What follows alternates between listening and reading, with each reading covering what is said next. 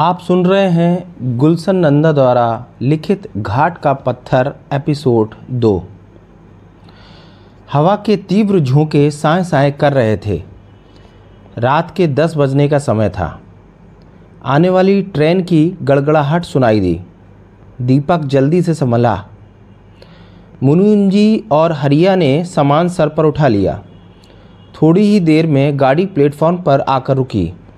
भीड़ से भरे डिब्बों को छोड़ता हुआ दीपक एक सेकंड क्लास के डिब्बे में प्रविष्ट हुआ और जल्दी से सामान जमा दिया। इंजन ने सीटी दी, हरिया और मुनीम जी जल्दी से नीचे उतर आए और गाड़ी चल दी। पिताजी का ध्यान रखना, उसने चलती ट्रेन से आवाज़ दी और दरवाज़ा बंद करते ही कमरे का निरीक्षण करना आरंभ किया। छह सीटें थी, परंतु सबकी सब भरी हुई। प्रत्येक पर कोई ना कोई लेटा हुआ नींद के मज़े ले रहा था।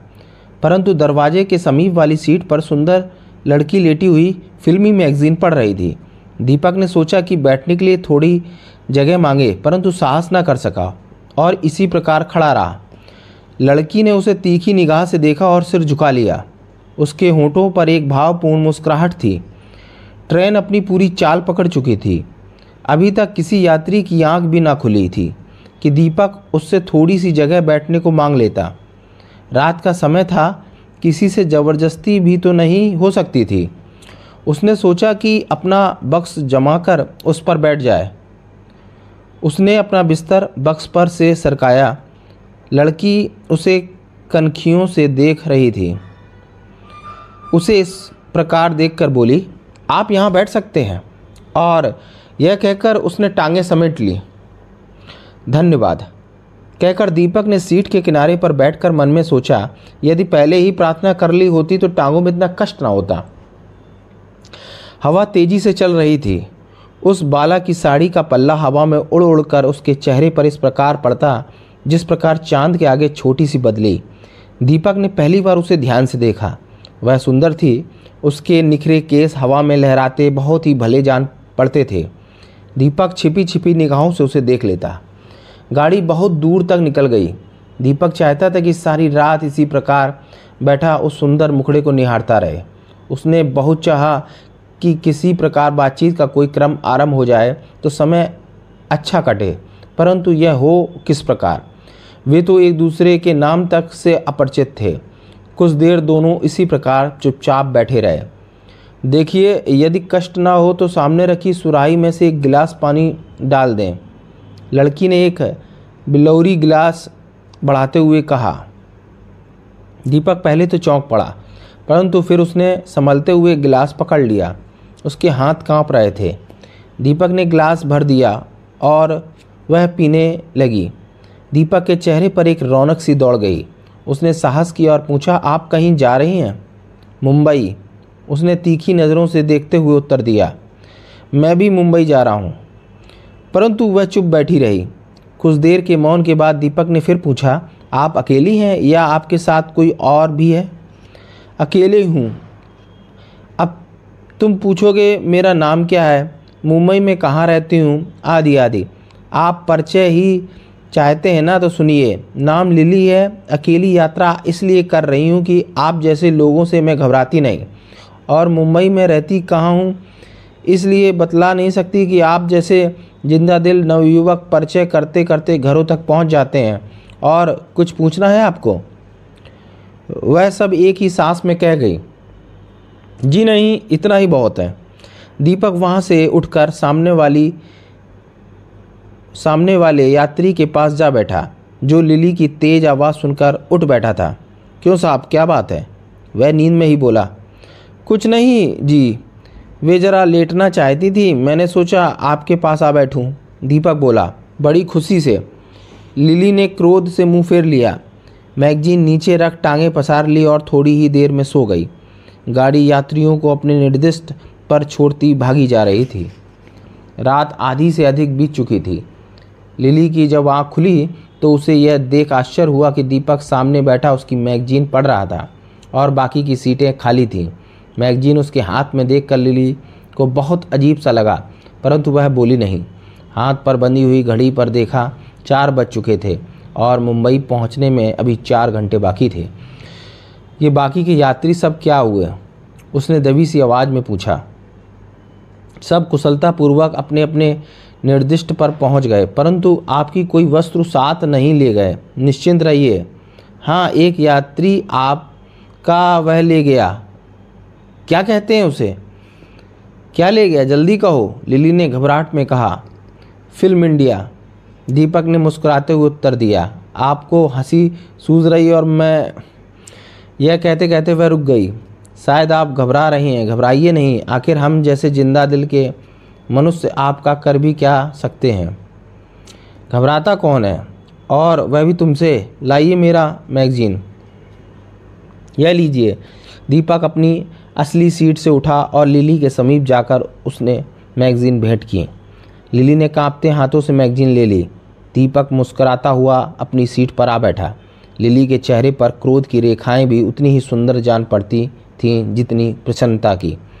गाड़ी एक स्टेशन पर रुकी और दो यात्री उस डिब्बे में आ बैठे। लिली की जान में जान आई।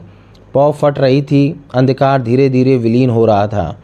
लिली ने अपना सामान संभालना आरंभ कर दिया। दीपक अपने सहयात्रियों के साथ बातचीत में लग गया। घड़ी ने आठ बजाए और गाड़ी मुंबई सेंट्रल के प्लेटफॉर्म नंबर छः पर आकर रुकी। कुली कुली की आवाज़ें चारों ओर गूंज उठी। थोड़ी देर में दोनों अपना अपना सामान उठाए स्टेशन के बाहर खड़े थे। दीपक खड़ा देखता ही रह गया। टैक्सी साहब हाँ लगा दो सामान।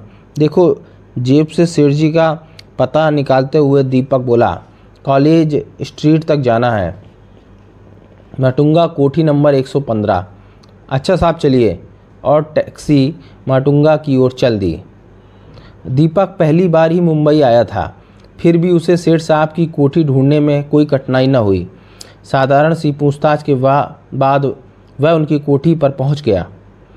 उसने इधर उधर दृष्टि दौड़ाई, कोई न था। वह सीधा सामने खुले हुए कमरे में प्रविष्ट हुआ। यह ड्राइंग रूम था।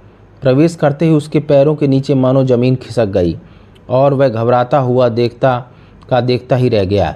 लिली सामने खड़ी थी। लिली उसे देखते ही चिल्लाई तुम मेरा पीछा करते हुए यहाँ तक आ पहुँचे? तो क्या यह सेठ श्याम सुंदर हाँ हाँ उन्हीं का मकान है। आप जैसे लोगों को किसी के सूटकेस या बिस्तर से पता नोट करते क्या देर लगती है वह आवेश में बोल रही थी, कुशलता चाहते हो तो यहाँ से निकल जाओ। यह कैसा शोर है? दूसरे कमरे से किसी की आवाज़ आई। डैडी, देखिए ना, यह साहब। हेलो दीपक, तुम कब आए? सेठ जी ने कमरे से निकलते ही पूछा। अभी फ्रंटियर से। लिली भी तो इसी ट्रेन से आ रही है, परंतु तुम्हारा परिचय नहीं हुआ। यह है मेरी इकलौती बच्ची लिली। सेठ साहब ने लिली के कंधों पर हाथ रखते हुए कहा, और यह है दीपक, जिनके यहाँ हम चंदपुर में एक रात रुके थे। नमस्ते, बहुत प्रसन्नता हुई आपसे मिलकर। दीपक ने सस्मित कहा, लिली का चेहरा पीला पड़ रहा था। वह इस प्रकार मौन खड़ी थी, मानो उसके मुँह को ताला लगा दिया गया हो। दीपक के होठों पर एक मुस्कुराहट थी। जमींदार साहब कैसे हैं? उन्हें भी साथ ले आए होते? ठीक हैं। दिल तो उनका भी आपसे मिलने को बहुत चाहता था, परंतु उनका स्वास्थ्य उन्हें यात्रा की आज्ञा नहीं देता। कुछ स्वास्थ्य भी और कुछ उनकी बनाई हुई दुनिया, उसे भी तो वह छोड़ना नहीं चाहते। सेठ साहब हँसते हुए बोले अच्छा दीपक, मैं एक आवश्यक काम से बाहर जा रहा हूँ और दोपहर तक लौटूँगा। फिर भी, फिर जी भर कर हम बातें होगी। इसे अपना ही घर समझो। जी। लिली, इनके स्नान आदि का प्रबंध कर दो और किशन से कहो कि बाहर से सामान ले आए और ये कहते हुए सेठ साहब बाहर निकल गए। दीपक और लिली एक दूसरे को आश्चर्य भरी निगाहों से देख रहे थे। दोनों कुछ देर इसी प्रकार खड़े रहे। यदि मुझसे कोई अशिष्टता हो गई हो तो मैं क्षमा चाहती हूँ। लिली ने दबे स्वर में कहा और पास वाले कमरे में भाग गई। दीपक दबे पाँव कमरे में प्रविष्ट हुआ। लिली चुपचाप पलंग पर लेटी छत की ओर देख रही थी। लिली, दीपक ने धीरे से पुकारा, जी, ओह, मैं भूल ही गई। स्नान के लिए पानी। वह शीघ्रता से उठी। देखिए, मुझे कहीं जाना तो है ही नहीं और आप भी तो अभी लंबी यात्रा से लौटी हैं। तनिक आराम कर लीजिए। मैं पानी के लिए किशन को कह देता हूँ। दीपक ने नम्रता भरे स्वर में कहा, और किशन को आवाज़ दे दी। आपने मेरी बात का कुछ बुरा तो नहीं माना? नहीं साहब, मैं बुरा क्यों मानने लगा? यह भी जीवन में एक अद्भुत संयोग हुआ। हमसा यात्री बने और वह भी खूब। दीपक ने मुस्कुराते हुए कहा, मैं दिल्ली एक सहेली के विवाह में गई थी। वापसी पर हम चार लड़कियाँ थीं। लेडीज़ कंपार्टमेंट कंपार्टमेंट में सीट ना मिली। जेंट्स में ही बुक करवा ली।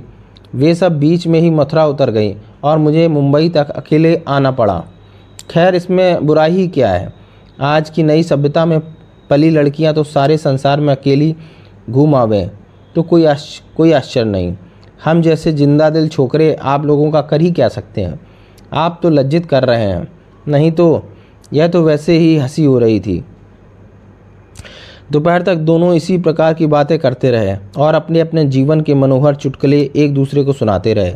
दोपहर बाद सेठ साहब आए और सबने एक साथ बैठकर खाना खाया और फिर देर तक गप्पे चलती रहीं। शाम को सेठ साहब, दीपक और लिली को अपने साथ बाहर सैर को ले गए और एक मित्र के घर में ही भोजन करके देर से लौटे।